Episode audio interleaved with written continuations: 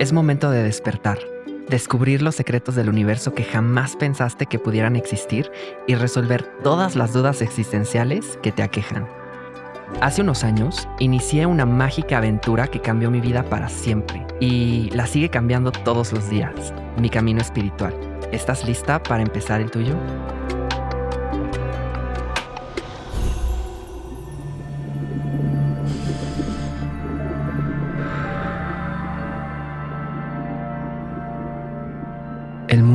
Completamente dividido por distintas ideologías y retos que nos confrontan.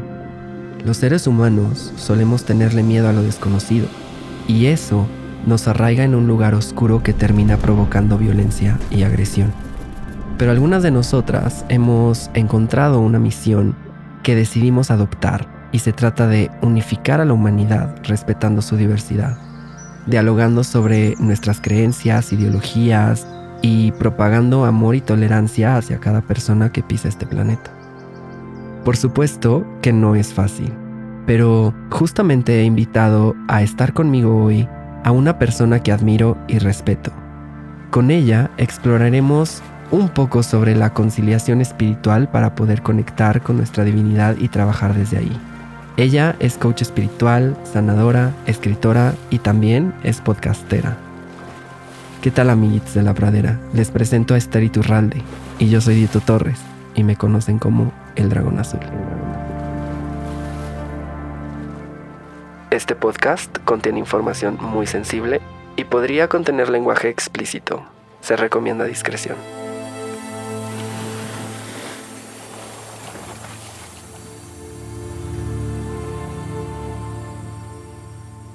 Bueno, aquí estamos con Esther Iturralde, que es una gran coach, infoproductora y es una chingona en varios temas que tienen que ver con espiritualidad. Entonces, bienvenida Estela Dragón Azul.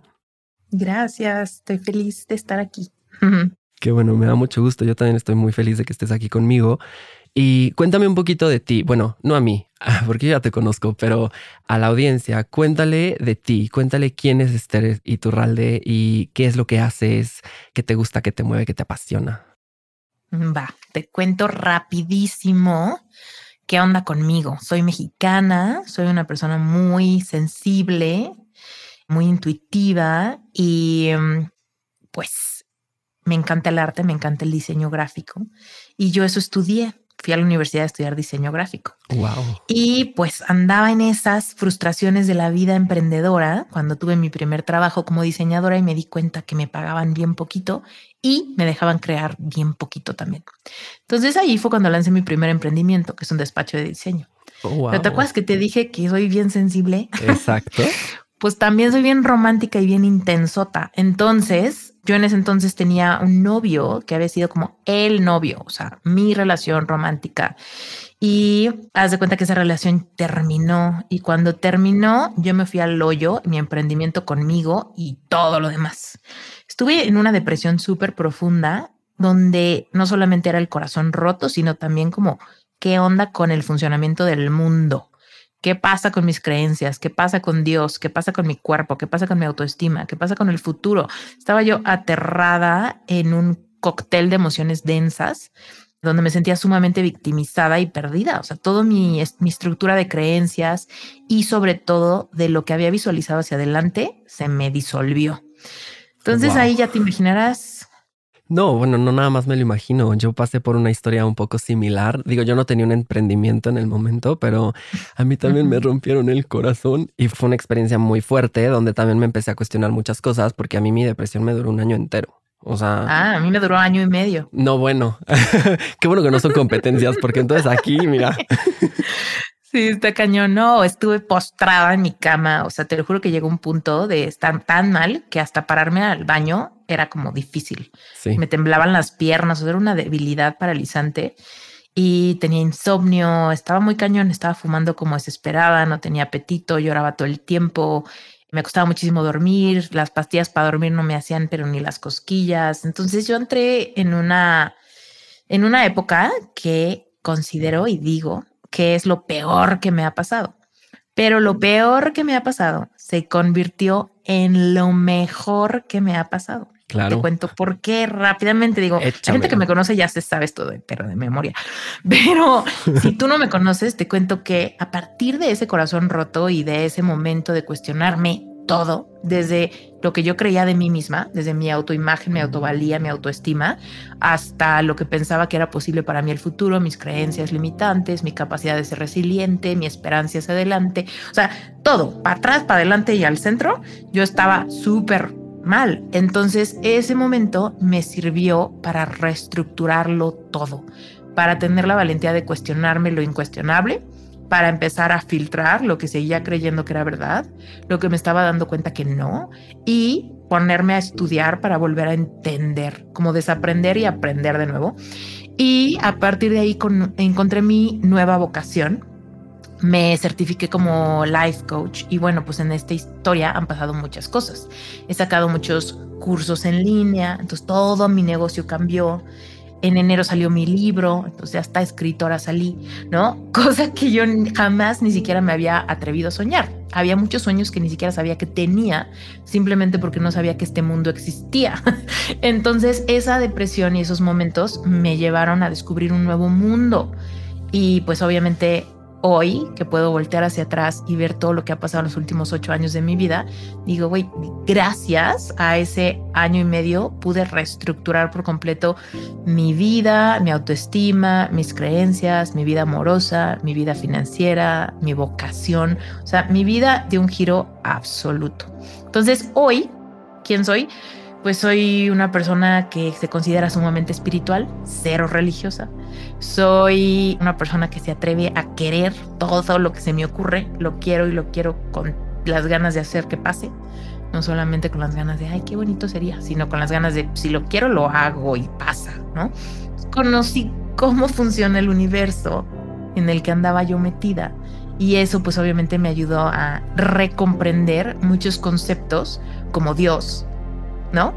Que tenía como que, o sea, conceptos como Dios, como ambición, como amor romántico, como, ¿no? Todas esas cosas yo las entendí hasta cierto nivel y siento que pude romper el tamiz de lo que todos saben y lo que pocos encuentran. Entonces rompí ese tamiz y me encontré como en un mundo de posibilidades, de cero victimismo, de co-creación y de todo lo que hoy amo. Pero bueno, ese es mi. Wow. wow, wow, wow. Me encanta. Está increíble. Te escucho y vibro, ¿no? O sea, vibro yo también con, con todo este entusiasmo y con toda esta virtud de alguna forma, porque bueno, ya mencioné que tenemos ahí dos, tres historitas parecidas, ¿no? Muy en común. Y es muy cagado porque lo, lo platicaba con unos amigos hace relativamente poco, ¿no? Es cuando tú te encuentras en un camino espiritual y empiezas a vibrar de cierta forma, empiezan a llegar personas a tu vida, como tú en este momento conmigo, que tenemos como historias parecidas, que pensamos o, que sabemos más o menos las mismas cosas, ¿no? Obviamente con sus diferencias.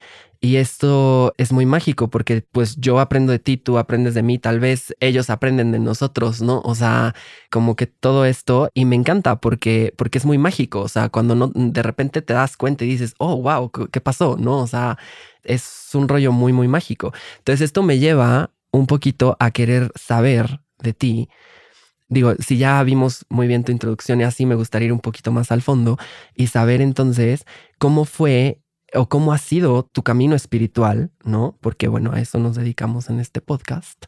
Y obviamente ya dijiste que no perteneces a ninguna religión, que eres cero religiosa, pero que sí eres muy espiritual. Entonces me gustaría saber cómo ha sido tu, tu, tu camino espiritual, ¿no? O sea, cuáles son estos pics que has aprendido y que de alguna forma te gusta darle a las personas.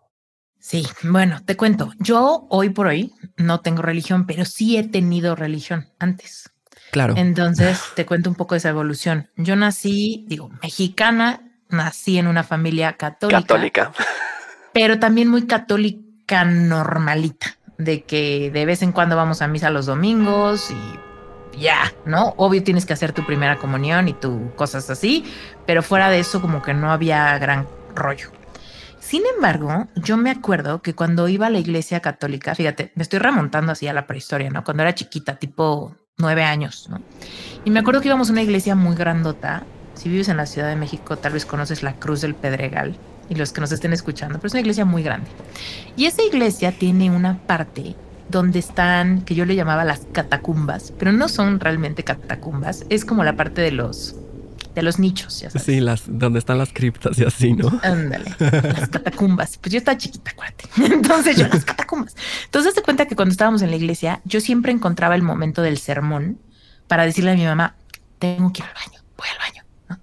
Entonces mi mamá, pues ahora estás en la iglesia, no te va a pasar nada, pues ve al baño. Y yo lo que hacía es que me iba a las criptas y en las criptas había una pequeña capilla. Ok. Y esa capilla, a mí lo que me encantaba es que tenía un montón de velas y luces súper tenues, luces indirectas, y pues tenía ahí poquitas banquitas, ¿no? Y siempre estaba como muy silencioso, solemne, olor a incienso, así. Y entonces me acuerdo que lo más padre de cuando iba a la iglesia era escaparme de la misa en el momento que yo veía la oportunidad para irme a meter ahí como para estar solita. Ok, wow. Entonces, esos momentos a mí me gustaban mucho y no sabía por qué, solamente como que me gustaba el silencio y el olor y como que la sensación de en lo secreto, ¿no? Y ya me pasaba ahí, ponte 10 minutos y ya me subía y ya fui al baño, ¿no? Pero bueno, ahora vamos a hacer un fast forward a cuando tenía como 15 años y había una niña en mi escuela que me invitaba y me invitaba a clases de Biblia. Y te lo juro que a mí lo de la Biblia me daba lo mismo. A mí lo que no, yo por la razón por la que yo no quería ir era porque esa niña no era mi amiga. Era como, güey, no somos amigas, o sea, awkward que me invites a tu casa porque pues no, ¿de qué voy a hablar contigo? No somos amigas. Pero esta niña insistió, insistió, insistió, insistió, insistió, mega insistió y hasta me mandó un día un chofer, ella tenía chofer, entonces me dijo, te mando chofer para que vaya por ti. Y yo, chin, ya no sabía ni cómo escaparme, ¿no? Total, voy a la casa de esta niña y resulta que hay una clase de Biblia con una señora espectacular, chistosa, medio irreverente, medio grosera, una señora de esas forever young, súper chida, ¿no? Sí, sí, sí. Y entonces llego a la clase y ella da la clase y para mí fue algo así como súper disruptivo, porque era como una señora toda hip, guapísima, moderna, medio grosera, me está enseñando de Biblia. Entonces yo amé esa clase y me regalaron una Biblia. Y yo dije, güey, esto está increíble. Total, me hice amiga de esa niña. De, ahí empezamos a ser amigas, ahora sí. Y yo empecé a ir a esas clases todos los miércoles. Y me acuerdo que yo soy súper ñoña. Entonces me, me dieron la Biblia y dije, ah, pues yo creí que yo no podía leer la Biblia, que era como solo de los curas o algo así, ¿no? Porque tipo catecismo y todo eso que sí hice, nunca me dieron una Biblia, jamás. No, a mí tampoco. A mí nunca. Yo pensé que era como, pues están escritas en pinche español incomprensible. Sí, Eso es lo que yo pensaba. Yo me acuerdo que yo tenía, creo que hasta la fecha mis papás lo conservan, no, estoy seguro, pero creo, me daban un Nuevo Testamento ilustrado. Ya sabes que a mí me perturbaba mucho porque pues yo sabía que el Nuevo Testamento era cuando crucificaban a Jesús. Entonces yo vivía en la perturbación total. Pero bueno, De ver la, ilustración de ese momento. Sí, no, no, bueno. Ya te contaré después, pero yo tengo un tema con los crucifijos. Bueno, entonces te cuento que a partir de ahí a mí me dijeron como tú, o sea, acá se trata de que tú tengas una relación personal con Dios. Ok, wow. Y eso a mí nunca me lo habían dicho en el catolicismo, jamás. Y la verdad es que a mí el catolicismo como que nunca me, me gustó, pero al mismo tiempo nunca me lo pregunté. Haz de cuenta, cuando fui al catecismo, me mandaron a como a un catecismo de niñas fresas. Y entonces estas niñas fresas no querían ser mis amigas. o sea, yo llegaba así con mis, yo la verdad es que mi pelo siempre ha sido súper así, ¿no? Pero en ese entonces mi pelo estaba súper encrespado y me acuerdo que estas niñas eran niñas de gel, niñas de gel y, ya sabes, relamidas, tres colitas, 40 trencitas. Y yo llegaba súper desgreñada, que mi mamá como que no me peinaba mucho. y que las niñas estas me hacían el feo durísimo. Entonces como que yo, más que enfocarme en el tema de qué me está enseñando el catolicismo, qué me decían ahí, ni me acuerdo. Yo solamente me acordaba que para mí era un sufrir porque no hacía clic con la gente, ni con la enseñanza, ni con el ritmo, ni con el campamento, ni con el nada. Entonces, cuando voy a esta cosa a los 15 años y todo el mundo es súper inclusivo y todo el mundo es súper amoroso y la maestra súper chida y me regalan una Biblia y me dicen que aquí el rollo es personal y que yo decido el ritmo y cómo y a qué hora y por qué y qué tanto, pues yo dije, ah, mira, esto me hace mucho más sentido. Además de que todo el mundo es súper buen pedo. Además, no hay una regla específica. Yo puedo como hacerlo medio a mi medida. Entonces, eso como que me gustó mucho. Yo seguí yendo Y me tomó como un año que mi mamá de repente un día dijo, ¿qué onda con esta niña que está leyendo la Biblia todas las noches? ¿No? Oh, Entonces mi mamá se asustó y dijo, ¿qué tal que está yendo una secta o algo así? Entonces mi mamá le habla a la mamá de mi amiga a decirle, ¿qué le están enseñando a mi hija? ¿No? Toda loca. Y entonces la mamá de mi amiga le dijo, ven a uno de mujeres, porque también tenemos desayunos para señoras. Entonces fue y a mi mamá también le encantó. Entonces, a partir de ahí, un día mi mamá me dijo, ¿y si vamos en vez de a la iglesia católica, vamos a ver la congregación de estos cristianos, a ver qué tal? Porque a la fecha solamente íbamos al grupo de estudio en casa, no íbamos como a su congregación. No iban a, sus, a su templo ni a su rito. No, incluso ahí, esto es muy importante, yo tenía una idea, un paradigma de creencias de que no puedes cambiar de religión. O sea, si cambias de religión es como si fuera lo más incongruente del mundo. Claro, sí, a mí también me pasaba porque, digo, esto fue una cosa de que mi mamá siempre me escucha, entonces perdón mamá por balconearte, pero mi mamá siempre, yo me acuerdo que como que, bueno, no nada más mi mamá, obviamente sus hermanos también, así como que de repente le, no que le hicieran el feo, pero como que no expresaban de forma como muy correcta o efectiva, ¿no? Que mi tía, una, una de mis tías, que aparte de todo es mi madrina bautizo, hablando del catolicismo, ella se convirtió a cristiana y hasta la fecha es la cristiana de la familia, ¿sabes? Y así era tema tabú muy al principio, ¿no? Y, entiendo perfecto lo que dices por eso, porque también digo que ya más adelante en esta conversación te voy a contar un poco más de eso, ¿no? Porque es parte del tema, ¿no? De, de cómo tolerar este tema, ¿no? Porque hay muchas confrontaciones ahí que están medio heavy. Pues te digo que yo acá sentía como que, obvio no voy a cambiar de religión. Y aún en esa edad, a los 14 años, era, fueron 14, no 15, a los 14 años, yo estaba así como de que yo no estoy cambiando religión, o sea, yo estoy yendo a los estudios bíblicos de ellos, pero no me estoy haciendo cristiana. No me estoy haciendo cristiana, ¿eh? O sea, yo soy católica, pero los católicos y los cristianos tienen la misma Biblia, así que no hay pedo que yo vaya a las clases de esto. Ese era como mi coco wash que yo me hacía a los 14 años. Y después de eso, cuando ya fuimos una vez a la congregación esta, la verdad es que estaba muy chida. O sea, esa iglesia en ese entonces, que creo que ya ni existe así, pero ya ni sé. Pero el punto es que en ese entonces, la neta, el grupo de adolescentes era súper cool. Entonces también había como niños muy guapos y niñas súper buena onda. Y yo decía, ¿qué onda? Y todo el mundo me recibió súper cool, ¿no? Y yo decía, puta, como que sí me gustó, ¿no? Como que sí quiero volver todos los domingos, ¿no? Y aparte dicen, no, nos vemos el próximo domingo. Y tú así de, ay, güey, ahora mamá, necesito venir el próximo domingo porque quedé con ellos, estuvo súper chido, me sentí súper aceptada, ¿no? Entonces, pues ya, ¿no? Ahí seguí yendo. Pero fíjate que en una de esas conocí a uno que era de hecho hijo del pastor. Oh my God, ok. Que se iba a ir de misiones a Namibia. Oh, oh wow. ¿What? Namibia. Y él era todavía más chico que yo, como dos años. Entonces ponte que yo tenía 14 y él tenía 12. Y yo así de cómo, o sea, imagínate esa edad, te vas a ir de misiones a Namibia, where is Namibia, ¿no? Entonces, este, para mí eso fue, me abrió un mundo de posibilidades, como a nuestra edad podemos hacer eso, podemos irnos de viajes solos y quién sabe qué hacer de misioneros. Para mí fue increíble. Y al mismo tiempo, te cuento que yo estudié en el Liceo Mexicano Japonés. Entonces yo estudié japonés desde chiquitita y por esas edades había la posibilidad de que te fueras de intercambio un verano a Japón. Y entonces yo estaba aplicando a irme un verano a Japón. ¿Y qué crees? Que en mi escuela me dicen, Esther no está aceptada porque tiene problemas de conducta. Oh, Y es que yo siempre fui como muy, muy platicona y como medio irreverente con los maestros y así. Entonces una maestra dijo que yo era una líder negativa. Oh, y que en Japón pues ellos no podían mandarme a una familia japonesa porque las familias japonesas pues, son súper como rectas, pulcras y rectas y bien portadas y no podían confiar en lo que yo fuera a hacer. Oye, pero qué etiqueta tan fuerte esa, ¿no? De ser una líder negativa, qué, qué fuerte. Y entonces cuando me rechazan de mi viaje a Japón, yo le dije a mi mamá, ¿sabes qué? Me voy a Namibia. me vale madre que ya no me quisieron, pero yo este verano me iba, yo me iba a ir a Japón, entonces dije, pues me voy a Namibia. Y era el verano como de mi cumpleaños 15, por eso me acuerdo que entré a esto a los 14. Y ves que a los 15 años te dicen como viaje, ah, bueno, a veces te pueden decir como viaje o fiesta. Claro. Y yo dije, viaje, era mi viaje a Japón. Pero pues cuando eso se cancela, yo no quería como un crucero de quinceañera a Europa. O sea, no, yo decía como, Además, mis papás, la neta, no tenían dinero para eso.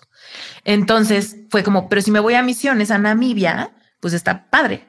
Y entonces este cuate me da como un folleto de viajes de misiones y veo que no solamente existe Namibia, sino que como todos los países en posibilidades. Entonces ahí se me explota la cabeza otra vez y dije, ¿sabes qué? Yo no me voy a Namibia, a Namibia que se vaya este cuate, yo me voy a India. y entonces me fui a India de misiones a los 15 años, un mes. Y en ese mes me pasaron muchas cosas muy importantes que tenían que ver un poco con el tema de mi madurez y los miedos independientemente de lo que fui a hacer, que era como ir a apoyar comunidades súper en pobreza extrema y como que compartirles un poquito de la palabra de Dios, pero al mismo tiempo era como, si necesitabas ayudarles a lavar los trastes, o enseñarles a lavarse los dientes, o ya sabes, cosas así como muy más de servicio social. Yo pensaba que en esos viajes misioneros iba a haber un montón de gente de todo el mundo, pero en realidad eran puros gringos y, y yo. Y como los hijos del pastor eran muy acá, pues tenían como estas conocimiento de organizaciones misioneras gringas y así. Entonces, pues eran puros gringos y yo, y la verdad es que aunque mi inglés no era muy malo, mi práctica pues sí estaba medio verde. Entonces, imagínate, me voy, primera vez que viajo sola, primera vez que viajo fuera de, del continente, primera vez que, aparte era por un mes, me dio como de todo, me dio un homesick increíble, los primeros días yo no podía parar de llorar, tenía un chingo de miedo, o sea, un montón de cosas. Entonces, hoy en retrospectiva puedo ver como para ir aunando el hilo, porque me preguntaste de espiritualidad, no de religión. Y entonces puedo checar que cuando era chiquitita y me iba a las catacumbas de la iglesia de la Cruz del Pedregal, lo que yo estaba percibiendo en esos momentos a solas en lo secreto era como un despertar de una afinidad espiritual o interés por lo divino en mi corazón, pero no tenía la conciencia ni el raciocinio de identificarla. Cuando a los 14 años me interesa el tema de estas clases, fue porque lo mismo, le habló a esa necesidad mía de hacerlo independiente, de yo no seguir muchas reglas, y aunque los cristianos tienen muchas reglas, a mi percepción o lo que yo percibí en esa clase, cuando me dijeron es una relación personal, tú decides cuándo, y aquí está tu Biblia y léela cuando quieras, a la hora que se te dé la gana, en el orden que quieras, yo ahí sentí muchísima libertad. libertad ok. Y eso le habló mucho a esa necesidad también mía de hacerlo a mi modo y como yo quisiera independientemente de que después empecé a ir mucho a la congregación y en la congregación me empezaron a permear de todas las reglas religiosas que tienen los cristianos, como no Halloween, no New Age, no meditación, no bla, bla, bla. Pero todo eso al inicio no lo percibí. Ok. Entonces, y después, por ejemplo, cuando yo empecé de misionera, hubo una transformación espiritual en mí, independientemente del viaje y del destino. La más misionada fue mi alma simplemente al confrontarme en estar sola. Sola, lejos de mi familia a muy temprana edad y sentir esos momentos de terror. Porque yo en las noches y así yo tenía muchísimo miedo. O sea, era como de, güey, estoy súper lejos, quién sabe qué pedo, no me entiendo con nadie, mi inglés está medio mierda, ¿sabes? O sea, así, todos los con los que yo iba eran puros gringos. Y allá, pues nadie hablaba ni, ni inglés ni español. Ni español. O sea, pura seña. Y yo estaba bien chiquita. O sea, yo que me sentía bien chingoncita en mi prepa o en mi secundaria. La verdad es que llegué ahí y sí fue súper confrontante sentirme mosca. Claro. Y entonces ahí hubo mucha cosa como en mi capacidad de merecimiento y mi noción de mí, de mi capacidad y como que de mi alma resiliente, ¿sabes? Como todo eso también pasaba como muy sutil.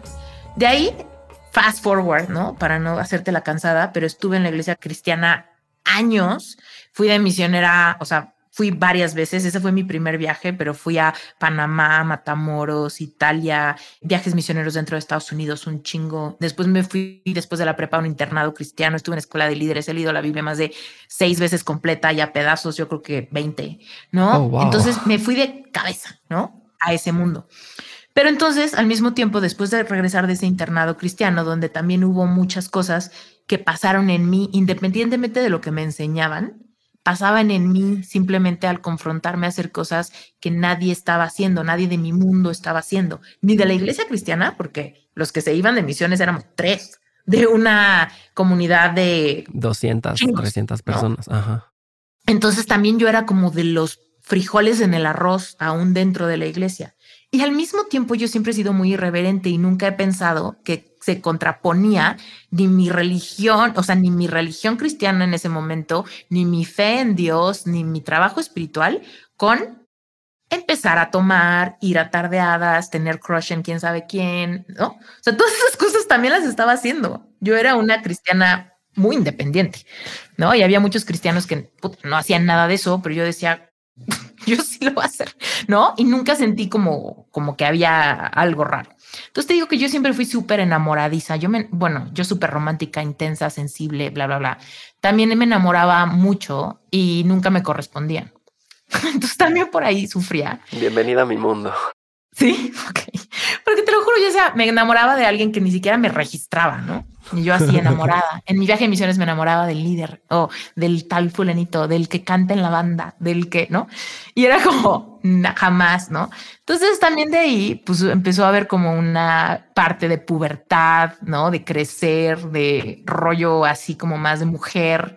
Y entonces ahí se nació una necesidad mucho de encontrar ese amor y alma gemela y todo mi rollo. Y yo le pedí a Dios, ¿no? Que me diera el hombre de mi vida, todas esas cosas. Y finalmente me enamoro de un güey que sí me corresponde a los 24 años y él era católico y bla, bla, bla. Pero pues era un católico no practicante y yo la verdad después de ese internado cristiano cuando regresé a México me enfrié mucho porque mis papás dejaron de ir a la iglesia cristiana, se pelearon con los pastores, los pastores resulta que se estaban robando el dinero, vete a saber cuánto oh chorro pasó cuando yo ni estaba en México. Entonces cuando yo regresé ya había un pinche pero bomba atómica. Incluso mi mamá, o sea, estaba tan enojada que yo no podía ni siquiera ir a la iglesia católica sin que mi mamá se enojara conmigo. Entonces también yo dije, bueno, pues ya no dejo de ir porque pues igual ya llevo un año sin no ir porque estaba fuera de México en el internado, pero pues también fue como raro y luego mis amigos cristianos, muchos dejaron de ser cristianos durante ese año por ese revuelo que se dio. Entonces yo llegué y dije, ah, pues como que ya esto no jala. Y entonces dije, bueno, mira, no importa, porque yo igual ya conecté más con los gringos que con los mexicanos. Entonces yo voy a hacer lo mío sola y voy a tratar de hacer viajes y regresar a allá lo más posible. Y dije, luego voy a manejar solita, pero luego te digo que llegó este amor y me enamoré de él y bla, bla, bla. Y fast forward a después de cinco años de relación intensa, eventualmente cortamos porque ya estábamos súper codependientes, tóxicos y bla, bla, bla, que es otra historia. Pero bueno, en cuanto a mi despertar espiritual, cuando yo caigo en depresión porque no entiendo qué está pasando y me siento súper mal y pienso que no valgo nada y por qué me está dejando y se me rompe el corazón y qué voy a hacer sin él y qué va a pasar en mi futuro. Y me sentía súper loser y no tenía dinero y mi emprendimiento iba pésimo y pensaba que me había equivocado de carrera, me equivoqué de todo, güey, me equivoqué de novio, me equivoqué de carrera, me equivoqué de hábitos, me equivoqué de todo, voy a cumplir 30 años, vivo con mis papás, soy una loser, güey, así. Y entonces ahí yo me preguntaba, en estos momentos de valle y sombra de muerte, ¿de qué me sirve todo lo que sé, todo lo que he leído, todo lo que he creído, todos los viajes misionarios que he hecho, todos los versículos que me sé de memoria? ¿De qué me sirven? De nada. O sea, mi respuesta era claramente de nada. Exacto. ¿Por qué? Porque no estoy sintiendo alivio en eso que sé. La verdad, no lo estoy sintiendo y entonces también batallaba con la culpa. Claro, porque no estás encontrando paz. ¿Será que yo no lo estoy cachando, güey? ¿Será que en serio ya se me pero frío el cerebro con tanto drama que no estoy logrando dejar de ser víctima? ¿Será que en serio algo, qué está pasando? ¿No? Y entonces estuve como año y medio revolcándome en cinco centímetros de lodo, ¿no? Y no lograba levantarme y estaba hablando de lo mismo, súper victimizada, súper aterrada, cero pesos, ¿no? Y mi familia estaba así de que, ¿qué pedo con esta niña, no? Incluso mis amigos de repente ya me daban la vuelta, o sea, que me decían así como, y sí, ¿qué tal que hoy hablamos de otra cosa? Sí, sí, ¿Y qué tal que te distraes? ¿Y qué tal que hoy prohibimos el tema de tu ex? ¿Y qué tal que, no? Y yo decía como, no, güey, o sea, yo vivía con nudo en la garganta, vivía con ansiedad, asqueroso. Entonces, ahí obviamente cuando me empezaron a dar la vuelta, yo me empecé a echar todos los libros de autoayuda que te puedas imaginar. Oh, wow, ok. No podía dormir, o sea, era horrible. Y entonces, en ese inter, llega un libro a mi vida que se llama El Poder de la Alabanza, que es un libro que la verdad, a primera vista yo lo vi y dije, ¿este qué, güey? Es un libro de los ochentas, viejísimo, la portada horrorosa, y más que soy diseñadora, entonces juzgo cañón por la portada todo. Claro. Y yo, no, ¿esto qué? Pero imagínate, noche de insomnio, no tengo, no sé ni qué hacer. E incluso no podía ni ver televisión, porque la televisión me daba muchísima ansiedad. O sea, yo no podía pensar en otra cosa más que en mi mierdero. Y entonces leo ese libro y ese libro habla del poder de la gratitud. Es un libro muy viejo y es un libro que habla en términos muy religiosos. ¿Va? Es muy de cristianismo de los setentas. Okay. Entonces, este, cuando yo lo empiezo a leer, pues va, o sea, ok, estoy acostumbrada a leer textos con referencias bíblicas, estoy acostumbrada al lenguaje un poquito como arcaicón, ¿no? Como viejón al respecto de eso. Y pues yo lo estaba leyendo. Pero ese libro propone algo muy especial al respecto del poder de la gratitud, ¿no? O sea, porque todos hemos escuchado que sí, da gracias a Dios por todo lo que tienes, da gracias a Dios por tu salud, da gracias a Dios por tus alimentos, todo eso. Pero nunca en la iglesia realmente yo había cachado, ni en la iglesia católica, ni en la cristiana, ni en ninguna, había cachado el tema de agradecer lo malo. Claro, gracias, gracias. Sí, buenísimo. Y entonces tuve un Dark Night of the Soul que no te imaginas. O sea, yo estaba, pero así, o sea, rasgándome la ropa, embarrándome en ceniza metafóricamente, ¿no? Y muy mal, muy, muy mal. Entonces, leyendo ese libro, dije, órale, va, a la mierda todo, vamos a agradecer lo malo. Entonces, yo empecé a tener una catarsis, pero de locos. O sea, si yo hubiera, ¿cómo me hubiera gustado que hubiera una cámara ahí en mi cuarto para grabar mi autoexorcismo? Porque yo estaba así de Gracias porque no me quiere, gracias porque me dejó, gracias porque no tengo un centavo, gracias porque me siento fea, gracias porque la regué en todo, gracias porque, ¿no? Pero imagínate, estaba llorando, una catarsis intensa, ¿no? Pero estaba haciendo lo que el libro me dio a entender.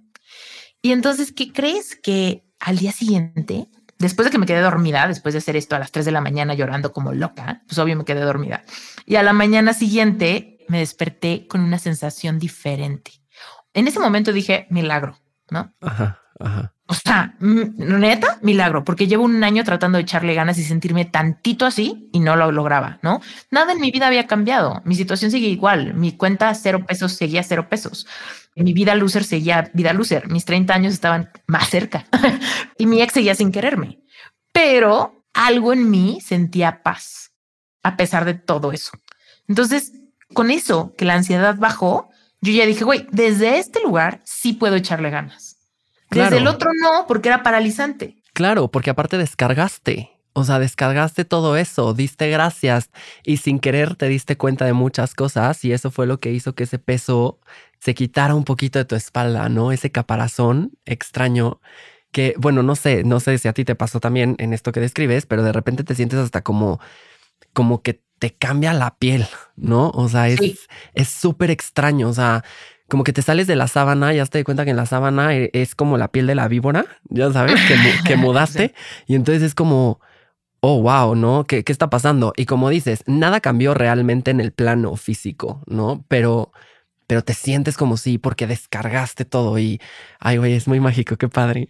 Yo te lo juro que se lo digo a todo el mundo. Para mí fue mi primer milagro tangible. ¿Por qué? Porque llevaba año y medio desahogándome, tratando. Claro. Sacando, llorando, se, según yo. Pero, ¿qué pasó en esta? Que, o sea, después de retrospectiva yo decía, ok, entonces sí, el poder de la gratitud sí jala, sí tiene poder. Entonces todos los días empecé a agradecer lo malo cañón, todos los días repetía la misma. Ya no estaba tan catártica la cosa, pero todos los días lo repetía. Si me entraba tantito bajón, otra vez. Gracias porque me acabo de enterar que me bloqueó de Facebook. Gracias porque sigo sin tener dinero. Gracias porque me acabo de pelear con mi mamá. Gracias porque me comparo con todos mis amigos y me están dejando atrás y soy la más loser de todos. ¿Sabes? O sea, muy así. Y seguí, seguí adelante y empecé a leer un montón de libros, o sea, de que se me iban acabando los libros de autoayuda y de las mujeres que aman demasiado y empezaba a pasar a los libros como estos religiosos que de repente era como de, pues ya se ve bien viejo y no le voto mucho, pero pues hay que leerlo porque ya no tengo nada más que leer, porque yo leía compulsivamente, o sea, todo el día leía. Y, entonces, eventualmente empecé a llegar a libros de leyes universales. Veto a saber cómo empecé a llegar a eso pero hoy entiendo que lo que pasó en esa noche catártica fue que la gratitud es una emoción con muchísimo potencial para moverte en la escala de vibraciones. O sea, nosotros somos seres energéticos y todo el tiempo estamos vibrando.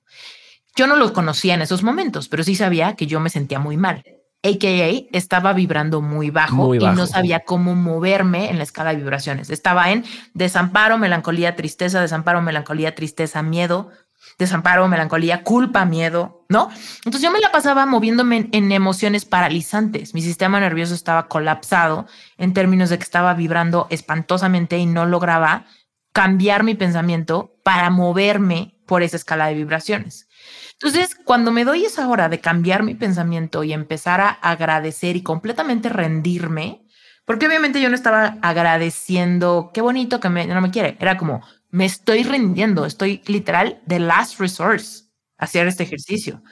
Y entonces eso me logró moverme por la escala, lejos del desamparo, la culpa y el miedo, me empecé a mover un poco como hacia la esperanza de un futuro, un poquito de paz, un poquito de, o sea, la gratitud me jaló hacia estas emociones. Entonces, al día siguiente que amanezco y todo está igual, pero yo ya no estoy en la vibración de la desesperanza, entonces era como de, ok, sí, sí quiero ir al gimnasio, ok, sí, sí quiero comer, ok, sí, sí quiero, ¿no? Y de repente me reí. Güey, no mames, no me he reído un año y medio, ¿no? Como mi sentido del humor empieza a volver a mi cuerpo, güey, ¿no? Entonces fue como, ah, estoy regresando a mí, estoy regresando a mí, estoy regresando a mí. Me obsesioné por el proceso, porque para mí esos cambios fueron tan específicos que ahí hubo un profundo despertar espiritual nuevo, nuevo, ya lejos de cualquier estatuto, ya más bien fue como un, ah, es que creo que Dios no me estaba abandonando.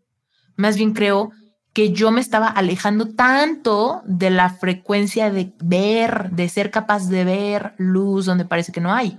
Y entonces a partir de ahí, mm, como que empezó el desapego de cualquier estructura religiosa, reglas o por personas que se quieran organizar, ¿no? Porque eso es lo que son las religiones, son nosotros decidimos que creemos esto, hacemos una estructura en la que nos podemos mover, lo que podemos hacer, cómo podemos festejar, cuáles son nuestros feriados, cuáles son nuestros, ¿no? Y decidimos que así nos vamos a relacionar mejor, nos vamos a casar entre nosotros, vamos a ser amigos entre nosotros, vamos a estudiar entre nosotros y ya. Pero en realidad nosotros no tiene nada de malo. Habrá mucha gente que tiene muy buena estructura eh, en, dentro de una religión. Qué bueno. No, y deja tú que le funcione que les funcione, que sientan paz con eso, que sean felices con eso. Y eso, eso es muy gratificante, ¿no? O sea, incluso cuando desde afuera lo vemos así como, ay, qué raro, esto en una secta. Bueno, pues si le funciona, qué chingón, ¿no? Sí. Pero, por ejemplo, hay algo importante que notar. O sea, religión es un sistema organizado por humanos. Sí, correcto. Es correcto. Y espiritualidad es un despertar único que pasa como a nivel alma, ¿no? Sí, totalmente. Y hay veces que hay personas que tienen solo religión y no tienen espiritualidad. Eso también es correcto. Hay personas que tienen espiritualidad y no tienen religión. Exacto. Y hay personas que tienen ambas. Exacto. Que dentro de una religión logran tener también un despertar espiritual. Espiritual, claro. Pero les encanta también ser parte de su religión y organizarse y disfrutan y todo eso. Entonces, no necesariamente porque tengas religión quiere decir que tienes espiritualidad. Y entonces yo me di cuenta que sí tenía como que religión, también tenía como una espiritualidad mía que nació en mis anhelos de irme a esas catacumbas donde encontraba como algo que no necesariamente era del lugar, era más bien de lo secreto, de lo solemne, de, la búsqueda, de alguien que no sabe qué busca, pero busca algo, ¿no?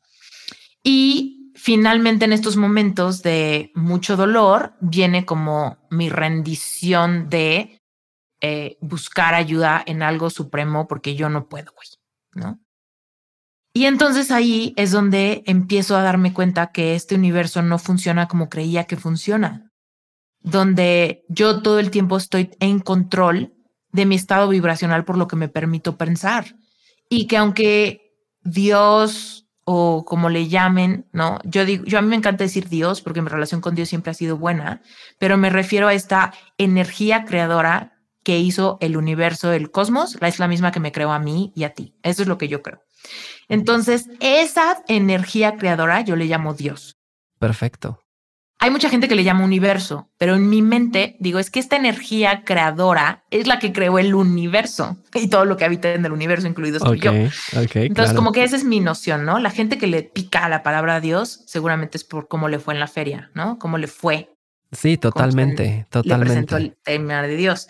Entonces, bueno, a mí me gusta llamarle Dios, pero te digo, yo no me imagino este señor, ¿no? Sentado en un trono en el cielo esperando que llegues o whatever. Yo me imagino, o sea, para mí Dios es fuerza creadora. Entonces, eh, yo decía, es que Dios, esta fuerza creadora, no me está castigando. O sea, más bien yo estoy sin entender las reglas del juego, perdiendo. Yo estoy perdiendo en el juego porque no estoy entendiendo cómo funciona. Y entonces cuando empiezo a conocer las leyes universales y me doy cuenta que las leyes universales no son ni tus madrinas que te ayudan, ni tampoco son tus enemigas que te castigan. Las leyes universales, tal cual como la ley de la gravedad, simplemente son y así funciona. Y entonces cuando yo empiezo a conocer esto, digo, pues claro, yo no puedo decir, Dios, ayúdame, y me aviento por la ventana. Yo vivo en un piso 26, yo me aviento por la ventana. No, bueno, te mueres. Espiritual o no, me mato, ¿no? Claro, claro. Entonces, o sea, estamos desafiando leyes universales que hacen que el universo entero funcione, no solo tú. Las sincronicidades de las estaciones del año, de las fases de la luna, de los eclipses, del día y la noche, güey. O sea, todas las leyes universales son leyes de física y hacen que muchísimas cosas funcionen, que haya vida, que haya muerte, que haya luz, que haya oscuridad, que haya, ¿me explico? Y, dentro de ese sistema hay caos, pero en ese caos hay sincronizaciones, ¿no? Y entonces aprendemos a vivir en ese caos. Pero ¿qué estaba pasando? Que yo, a través de mis pensamientos, estaba desafiando todas las leyes universales, vibrando bajo, esperando que pasaran cosas como si vibrara alto. Ok, wow, ok, sí, ya, ya, ya, ya. Eh, como que todo se aclaró en mi mente ahorita. Sí, claro, claro, sí, sí, sí, toda la razón. Ahí dije, es que Dios no me está haciendo nada. Sí, Dios me, está dando un universo que funciona de cierta manera y me está diciendo, vive. Exacto. Y yo estoy eligiendo vivir a la mala. Exacto, exacto. Y ese es uno de los grandes problemas que de hecho toqué también con una de mis coaches, justamente que vino al podcast en la primera temporada, ¿no? Que, que era hablar mucho de la victimización.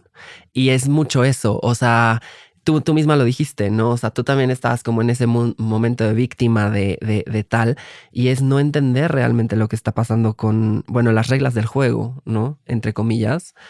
Bueno, yo siempre digo que hago comillas en el aire, porque como no me ven, ¿no? Entonces, las reglas del juego, y es muy importante también a veces entenderlo, y qué bueno que estás aquí tú para que nos ayudes a, a también desmoronar como todo esto, lo que me lleva a la siguiente pregunta, que de hecho va a ser la última porque te comiste todas las que te iba a preguntar en, en la conversación, me encanta. me encanta, me encanta. Que es justamente eso, ¿no? ¿Cómo podemos aprender las reglas del juego para sanar todos estos introyectos que tenemos, ¿no?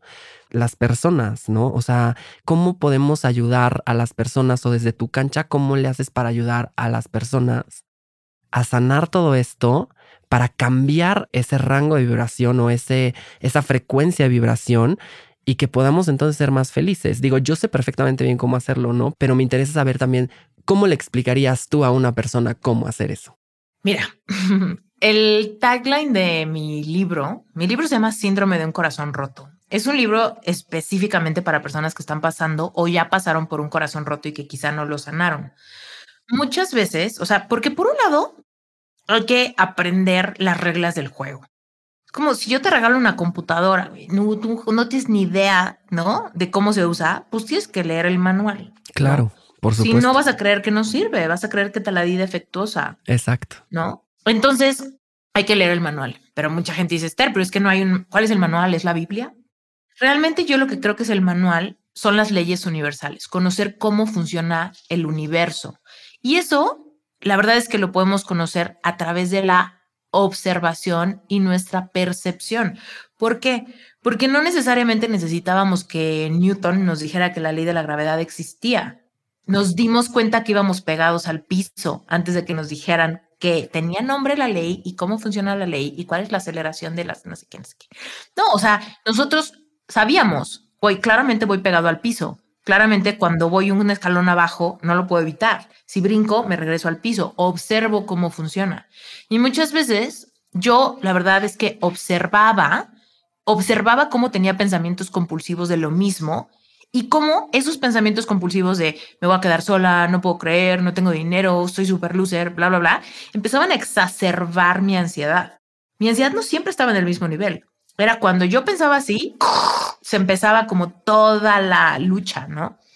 Pero no me había animado a analizar mis pensamientos, ¿no? Ahora, haciendo eso, tú estás trabajando con muchas leyes universales al mismo tiempo, como la causa y efecto, como la polaridad, como la vibración, como la atracción, ¿no? Todas esas leyes se activan cuando tú piensas, ¿no? Entonces, primero tenemos que desarrollar una capacidad de autoobservación. Esa es la primera cosa, ¿no? La segunda sería, muchas veces, cuando observamos nuestros pensamientos y nos damos cuenta que nos cuesta mucho trabajo cambiar ciertos pensamientos, es porque hemos sido lastimados en el pasado. Por supuesto.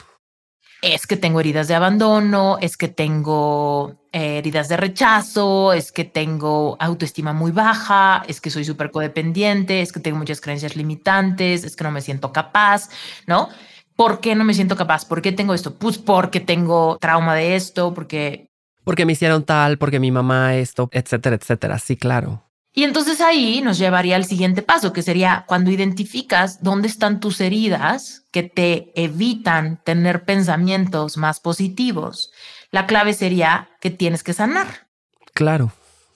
Pero entonces sanar se dice fácil, pero sanar solo se logra de una manera, ¿no? Ahí vamos. Sanar solo se logra sintiendo. Exacto. Sanar, nadie va a venir a sanarte, a hacerte una lobotomía y sanarte. Nadie va a darte, hacerte un exorcismo y sanarte. No, o sea, sanar se logra cuando recuperamos nuestra capacidad de sentir. Fíjate, yo creo que esta vida, esta, yo creo que somos seres espirituales, tienen una experiencia física. Y en esta experiencia física, el mayor regalo que tenemos es la capacidad sensorial que nos da este cuerpo físico, este sistema nervioso. O sea, solo en este plano físico, en este planeta Tierra, cuando estamos vivos, es que vamos a experimentar el gran abanico de emociones. Todas. Claro, todas. Desde el odio, la venganza, la desesperanza, hasta la plenitud, la abundancia, la conexión, el más profundo amor y paz, ¿no? Todo ese abanico es el gran regalo de experiencia física que tenemos. Entonces, yo creo uno de mis, de mis principios fundamentales hoy en día es que sentir es un placer. Todo. Todo. Sentir terror es un placer. Sentir pánico de que te abandonen es un placer. Sentir lo delicioso de la mordida de un mango es un placer.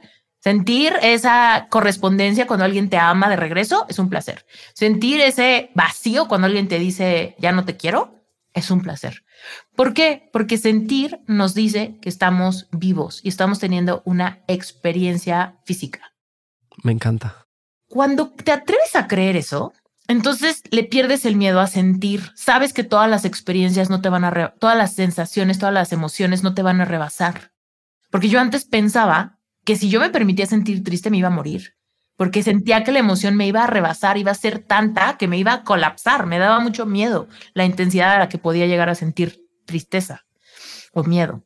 Y entonces, cuando yo empiezo a atreverme a creer que sentir es un placer, entonces le pierdo el miedo a la tristeza, le pierdo el miedo a el miedo. Y entonces me doy chance de empezar a explorar mi sombra. Y en nuestra sombra está toda nuestra densidad. Ahí están todas tus heridas, ahí están todos tus traumas, ahí están todos tus, tus más grandes dolores, ¿no? Y hay personas que vienen conmigo a coaching que vienen, que no es una cosa simple. Tengo abuso sexual en mi infancia, ¿no? Es que tengo trauma súper denso, es que tengo una historia de violencia intrafamiliar muy cabrona. Entonces, ahí es cuando, ok, vamos a atrevernos a ir a esa sombra para que sanes esas cosas y puedas entonces trabajar tu pensamiento para moverte en la escala de vibración, ¿no? Y entonces, si realmente no te da miedo sentir, entonces puedes sanar todo, incluso lo más denso, lo más feo, lo más traumático de tu experiencia. Y entonces ahí empezamos a trascender heridas bien fuertes y ahí te das cuenta que todo en tu sensación en este cuerpo, en tu sistema nervioso, empieza a ser mucho más fascinante. Y entonces, en esa fascinación, puedes empezar a atreverte a querer. Fíjate, yo creo que lo más espiritual que podemos hacer es querer. Querer. Mucha gente religiosa cree que querer está muy mal. Muy mal. Porque deberías de estar contenta con lo que tienes, porque muchos no tienen comida, porque muchos niños no tienen zapatos y tú sí tienes, ¿no? Dios se va a enojar contigo, ¿no? Entonces, todo eso es bullshit.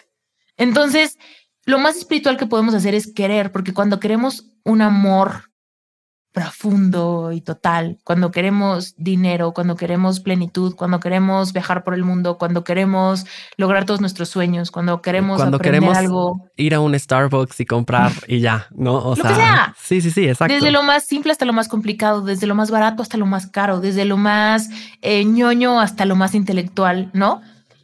Cuando tú quieres, te estás poniendo en una posición sumamente vulnerable. Porque querer obtener lo que quieres va a implicar que vibres en la frecuencia de quien ya tiene lo que quieres para que lo tengas. Y entonces ese es el gran reto, ¿no? ¿Cómo le hago? O sea, chécate qué paradoja. Yo creo que cuando tenga esto, me voy a sentir súper bien, por eso lo quiero, ¿no? Por ejemplo, yo quiero dinero porque creo que cuando lo tenga, entonces me voy a sentir chingona. Ah, pero para tener ese dinero, tengo que ser capaz de sentirme chingona antes de tenerlo para que lo tenga, lo cual me demuestra algo sumamente profundo. Yo tengo la capacidad de sentirme como yo quiera, independientemente de lo que yo tenga. Y entonces ahí, ¿en serio está en mis manos? ¿En serio está en mi autonomía yo sentirme como quiero sentirme? Sí. Y entonces ya no depende tu vibración de lo que tengas, más bien tu vibración hace que cosas vengan a ti. Es la ley de la atracción. Y entonces, pues en todo eso, obviamente para lograr vibrar como quien ya tiene lo que dices que quieres, implica que te atrevas a sanar todos los obstáculos que hay para que lo creas, para que lo sientas, para que seas capaz de evocarlo. Y entonces por eso me parece lo más espiritual que podemos hacer. Querer con esa intensidad y con esa determinación va a implicar que te vas a atrever a sanar todos los obstáculos vibracionales que te encuentres en tu corazón o en tu mente. Me encanta, me encanta todo esto que dices porque sí, es verdad. Suena muy extraño a veces cuando lo, desmenuzamos así, ¿no? Porque al final, en conclusión, ¿no? Y ya para, para ir cerrando esta conversación que está deliciosa, por cierto, y que no quiero que se acabe, pero bueno, la tendremos que continuar luego. Todo va en función de cambiar tus pensamientos y de observarte, ¿no? Que es algo que yo siempre comparto. Entonces, wow, gracias de verdad Esther, por compartir todo esto. Gracias por contarnos tu historia. Gracias por ser parte de esta mágica aventura, ¿no? De el camino espiritual. Y espero que regreses al Dragón Azul. Invítame otra vez. Te voy a invitar siempre, te lo prometo. Y pues muchas, muchas, muchas gracias. De verdad, de verdad. Mm, muchas gracias a ti también. Te cuento que en mi podcast tengo un episodio bueno, yo tengo un podcast que se llama Reinventate Podcast. Y ahí hay un episodio bien largo que se llama Mi montaña rusa espiritual. Dura dos horas y media. Oh, wow. Ok. Invito a quien, quien quiera más detalles y quien se identifique con eso de catolicismo, cristianismo, no cristianismo, qué onda, todo esto nuevo es New Age, es malo, e, es de Dios, no es, es del diablo, ¿no? Todas esas creencias que luego hay. Si quieres más detalles al respecto, escucha ese episodio. Y también, obviamente, siempre que me invitan a algún lado, dejo abierta la invitación a que cualquier persona que me escriba un mensajito directo por Instagram, yo siempre, siempre contesto y siempre contesto yo. Así que cualquier persona que quiera más información o quiera platicar de algo o me quiera contar algo que dije que les llamó la atención, welcome. Esther Iturralde me encuentran en todos lados. Perfectísimo. Voy a poner tu handle en, en, la descripción del episodio, ¿no? Ahí junto con el mío. Y entonces, así ya nos podrán contactar a los dos, o a uno, o como sea, o no. o, o, no si no quieren. vale, pues muchísimas gracias de nuevo, Esther. De verdad ha sido una delicia conocerte, platicar contigo. Y namaste para ti. Gracias igualmente. Te mando un beso. Wow. Debo decir que esta conversación ha sido una delicia. Y después de esto, debo sostener que son varios los caminos que tenemos para poder llegar a la iluminación y a la paz, ¿cierto? Ahora bien, al ser muy denso este tema, y es normal, si te ha quedado duda o tal vez quieres aportar algo, y si ese es el caso, te voy a dejar en la descripción de este episodio el Instagram de Esther y por supuesto el mío para que si requieres más información te respondamos. Si este episodio te ha gustado, también compártelo y déjame un review en Spotify para que le llegue a más personas. Lo valoraría muchísimo. Igual te cuento que este podcast es grabado y producido en los estudios de Nodalab en la Ciudad de México Y en las notas de este episodio podrás conocer un poco más sobre la familia de podcasteros que estamos armando y toda la magia que tenemos para entregarte. Recuerda que todo es justo, perfecto y hecho a tu medida. Nos vemos de nuevo muy pronto. Namaste.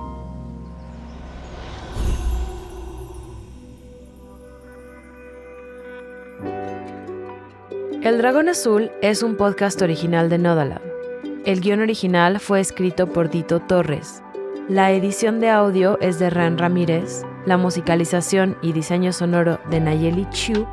La mezcla de este episodio es de Sam Peñalba, la redacción de contenido fue hecha por Fernando Rubín y la gestión de redes sociales es llevada a cabo por Macarena del Val. ¿Qué es un camino espiritual? ¿Qué hacer con nuestras emociones? ¿Dios existe? ¿Cuál es nuestro animal espiritual? ¿Por qué no nos gusta ser vulnerables? ¿Cómo canalizamos nuestra energía? Soy Dito Torres, el dragón azul. Acompáñame en el siguiente episodio para conocer más sobre ti misma y todo lo que el universo te tiene preparado.